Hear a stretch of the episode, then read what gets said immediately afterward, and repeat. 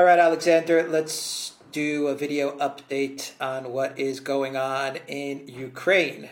Putin called it the, what do you say, the territory of Ukraine, or what was his exact?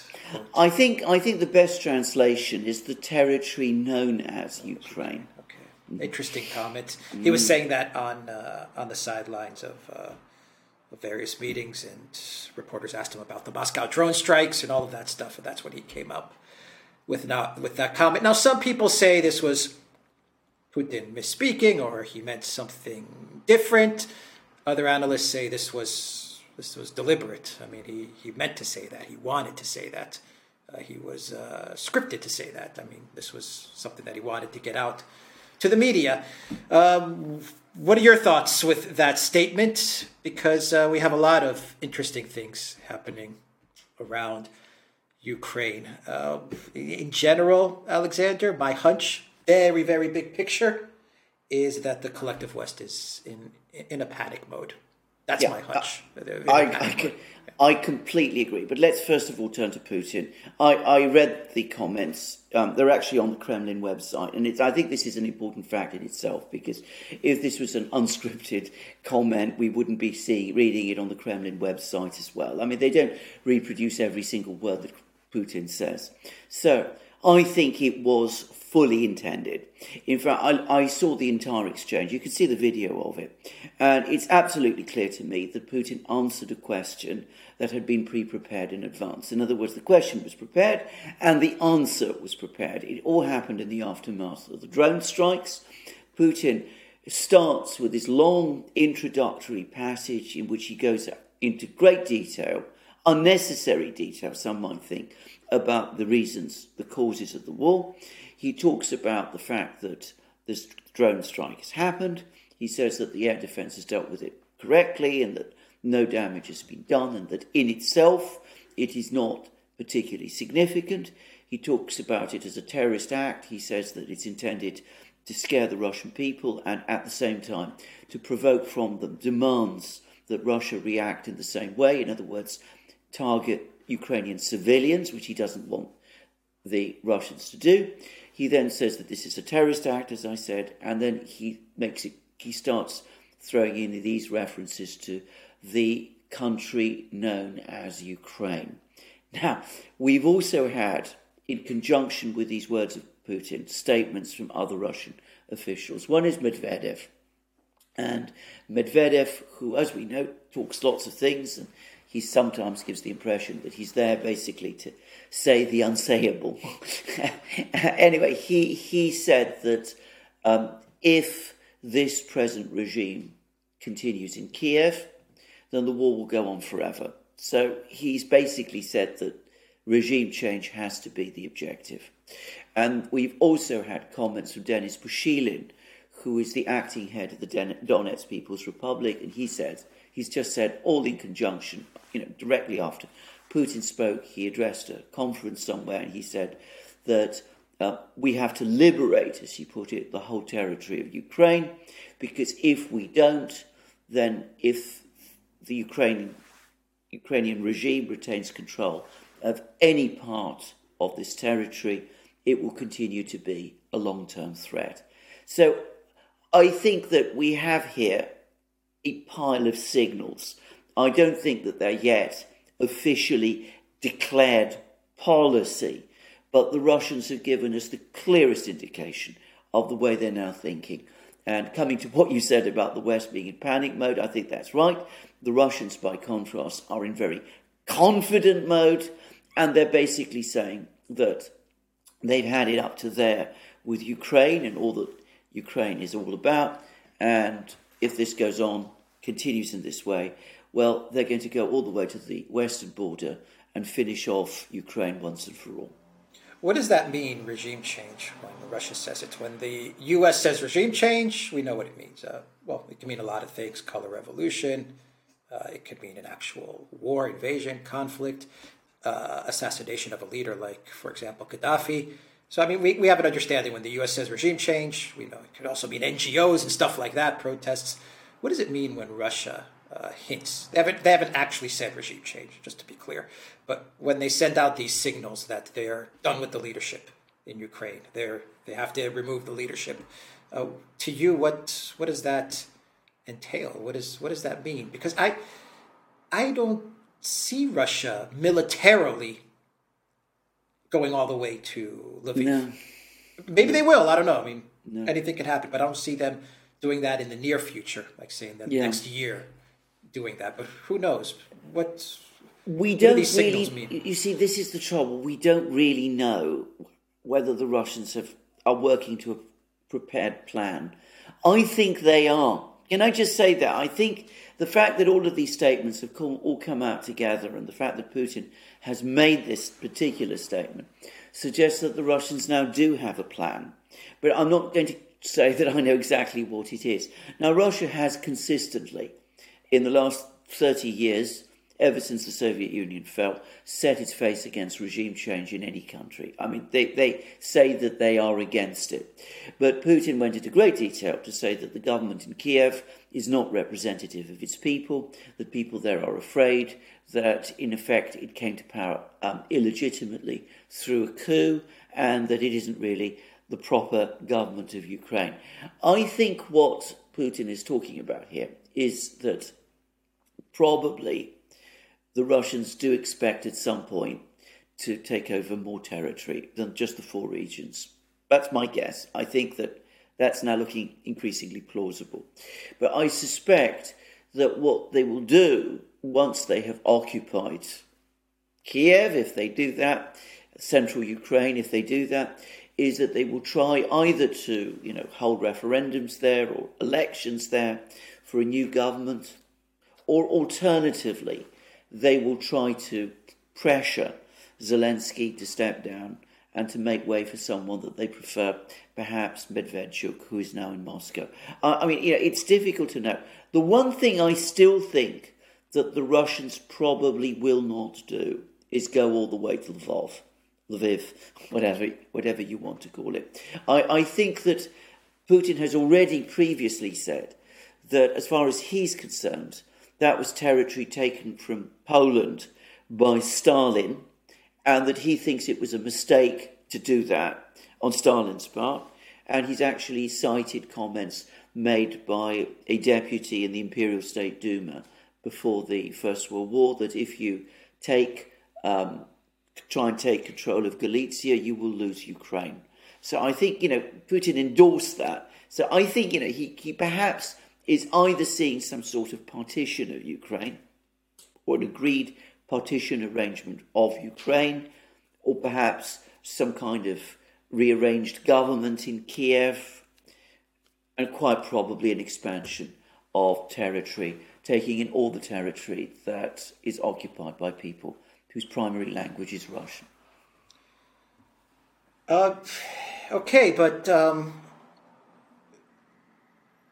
if you combine this with the the same the, the statement that he made at the same um, at, at the same uh, Q and A session with, with this media, where he said that Russia is now striking at decision-making centers, one could come to the conclusion that the signals are that Russia is going to go after the leadership. Is that yes. a yeah. proper conclusion? If that's the case, then we're looking at a drastic change in Russia's uh, oh, foreign policy. Um, absolutely. Now, there is, an, there, there is an alternative, a very radical change in Russia's foreign policy. I mean, this, is, this would be a major departure from what they're doing. But, I mean, Medvedev, who, um, in, in those other comments that we mentioned, I mean, he was saying that already the special military operation is now acquiring the trappings of a counterterrorism operation, because the um, re- regime in Kiev, as they refer to it as, is engaging in terrorism. So it's a terrorist state, essentially. So that, that, that, so that you could say that Russia has been consistently hostile to terrorism, and that might be what they are thinking of. There is another possibility, which I think we mustn't overlook, which is that this is all intended to scare.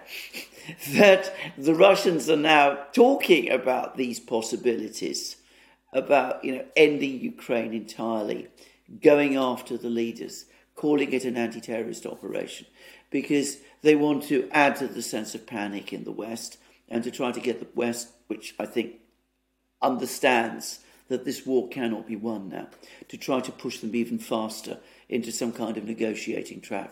I don't think that myself, but it is a possibility.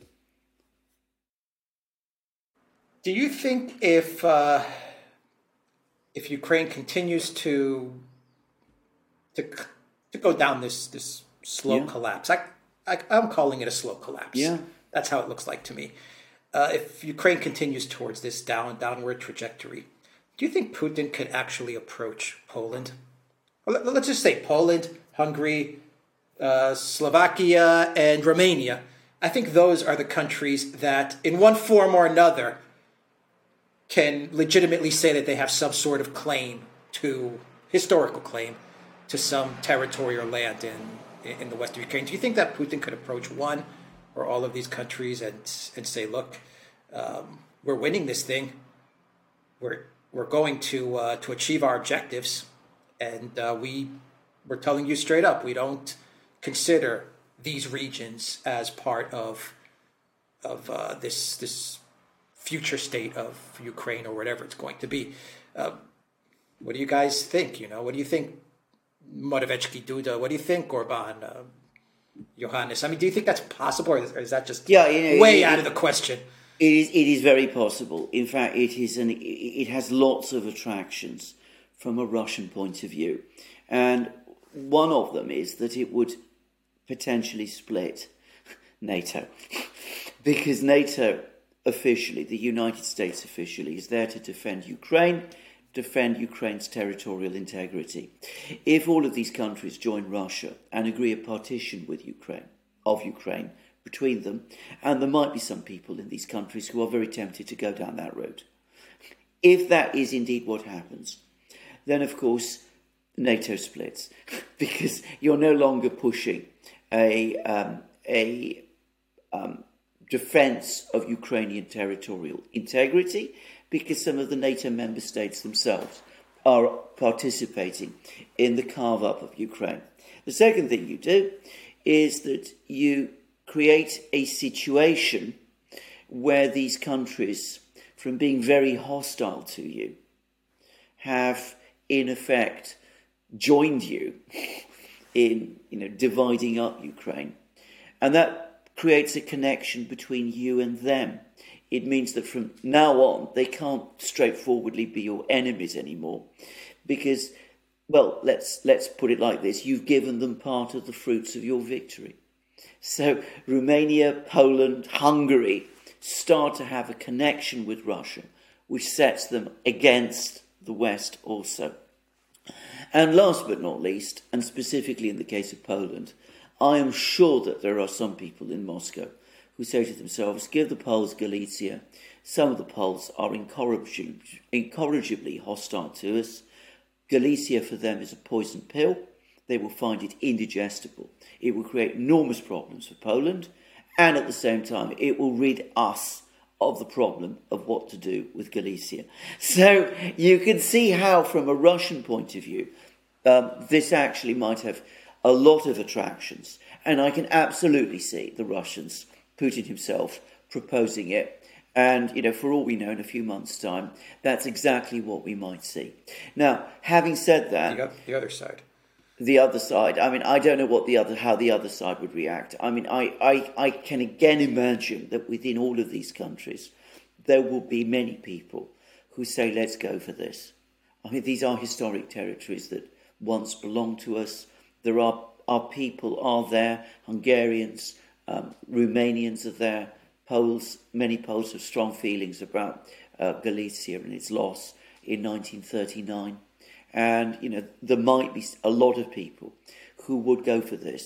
But then any government of any one of these countries, Hungary, Poland, Romania, would, of course, know that they were going completely against the wishes of the United States and the West and Germany and Britain and all of those.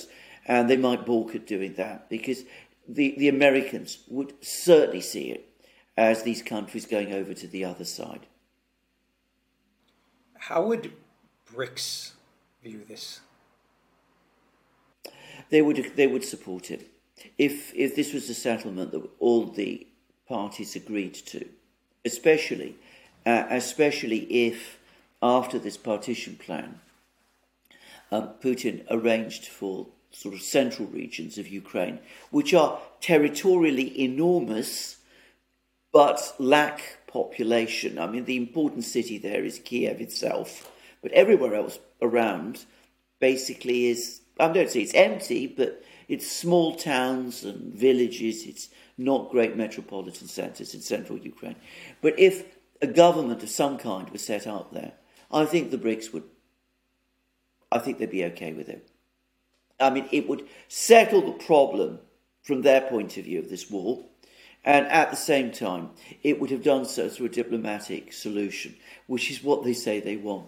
So if the Russians, whatever hand-picked Ukrainians Putin can find, the Poles, the Romanians, the Hungarians all agree to this, then I don't think the BRICS will be bothered. Okay, um... what other uh, alternatives are there, do you think, than, than a type of part- partition plan, military regime change? What else do you think Putin could be talking about when he says territory of Ukraine? Well, what he could be talking about, and this is the other possibility, is that he could be saying that Ukraine isn't entitled to all of this territory. So, I mean, that, that um, so it could very well be that this is also something that he could be discussing with the Chinese. Now, we've had that rumour, which, of course, has now been denied, but denied, notice, first and foremost by Ukraine, not by not by China, not by the Europeans, that the Chinese are saying, uh, this is the rumour, that Russia takes the four regions. There's a huge demilitarised zone east of the Dnieper River incorporating Kharkov, and the remainder of what is called Ukraine remains Ukraine, but, of course, the Russians will again want to have some kind of say over what goes on there so that it's consistent with the objectives that they say that they still insist on, which is demilitarization and denazification. So that's that's perhaps also a possibility. I mean, Putin is leaving it open. It's very, he's keeping his cards very, very close to his chest, but he's now floating, increasingly obviously, the probability that at the end of this, Ukraine will not be the kind of will not be the country that we have known of. It will be a different country, conceivably even under a different name.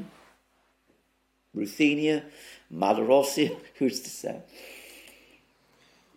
Okay, the, the U S will, will not go for any of this stuff. No. I mean, they're going to no. choose escalation. Yeah.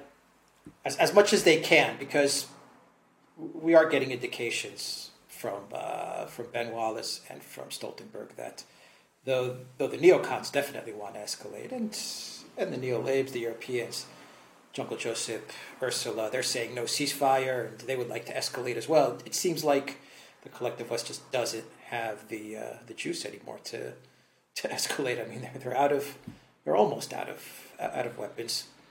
Yeah. Absolutely. Now, uh, the first thing to say about all of this is notice that the spring offensive is now the summer offensive, except, of course, that it hasn't happened. I mean, technically, in this part of the world, spring is now over. We're now in June. So it, it's been postponed again. I read an article today in The Guardian in which they said that, you know, this offensive could happen any time over the next few weeks. So, or, you know, where it was going to happen in a few days, it's now being talked about happening in a few weeks. Um, the explanation th- that is now circulating is that, quite straightforwardly, Ukraine doesn't have enough ammunition. It doesn't have enough ammunition to conduct an offensive. I suspect that a lot of that ammunition has been destroyed in these Russian missile, missile strikes and air raids that continue to happen every day across Ukraine. And we've now had production figures, and they've come from La Repubblica and ultimately, by the way, from the Pentagon. So the U S has now managed, apparently, to increase uh, shell production, artillery shell production, to thirty thousand rounds a month. Uh, that would be six days, six days of use for Ukraine, thirty thousand rounds a month. The um, they say they'll double that by twenty twenty-five, but it won't happen until twenty twenty-five. So they're stuck at thirty thousand rounds a month. The European Union can only manage four thousand rounds a month. That's less than a day's use by Ukraine. Russian shell production, I mean, according to the U S, is now running at two hundred thousand rounds a month and is rising. It's still growing. And uh, some people expect Russia to more than double that by next year. So that gives you the sense, you know, the lopsided state of which this is going. And we've had Stoltenberg, Ben Wallace. They say we're out, I mean, we're out of supplies. Our supplies are now critically depleted. We can't realistically do much more, except presumably send F sixteens. I, I've always said, you know, that one of the reasons they're talking about sending F sixteens is because realistically it's all they've got. So they're talking about sending F sixteens. But that will still take months of time before it happens. In the meantime, Russia's military is getting stronger every day. Uh, more tanks, more ammunition, more infantry fighting vehicles, more aircraft. There's just been another batch of Sukhoi thirty-fours delivered to the Russian military. But of course, you don't worry about that. Ben Wallace says that they are almost out of juice as well. So perhaps Ukraine can take Crimea after all. But I don't think we need to take that particularly seriously. The fact is, Ukraine is... running, Ukraine and the West are now at that point where they've almost run out of road. Yeah, and it seems that Russia's going on the offensive now in different yeah. areas, like Marinka, for example. Absolutely. So, so we've had reports that the Russians are now pressing hard on Avdiivka, which looks like a big battle is coming there. Avdiivka is, you know, it's almost the second Bakhmut. Marinka, which is this other important town further south, not far from Vuhledar, and which apparently Marinka and Vuhledar are connected to each other. So Marinka falls, Vuhledar's position becomes very precarious. If Vuhledar falls, a Ukrainian offensive in the south towards the Sea of Azov becomes very problematic because the Russians have railway lines that they can open and they're very close to the flanks of any Ukrainian advance. It would be very precarious. Anyway, uh, we've been informed by one of the Chechen commanders that he's there's actually now been a direct order from Putin himself, no less, to finish off Marinka once and for all. The Russians occupy most of it. There's been a small area that Ukraine continues to control. I've come to the view that this was intentional, again, that the Russians left the Ukrainians in control of this sliver of Marinka because... Of the, they were fighting this attrition war in that area, and the Russians have now, Putin has now decided this has run its course. We now take Marinka, we take presumably at some point Vuhledar. We're going to encircle the Ukrainians in Avdiivka, and further north, right up at the northern front, more and more information that the Russians are not only close to Kupiansk, this is this important town in Kharkov region, which Ukraine recaptured last year during the Kharkov offensive. The most important town Ukraine recaptured last year during the Kharkov offensive. The Russians are not only just outside it, but they're now steadily moving towards encircling and recapturing it. So the Russians are on the attack, and the Ukrainian offensive obviously hasn't happened. All right, uh, we'll leave it there. the duran dot locals dot com. We are on Rockfin, Rumble, Odyssey, BitChute, and Telegram. And go to Duran Shop, ten percent off. Use the code. Good day. Take care.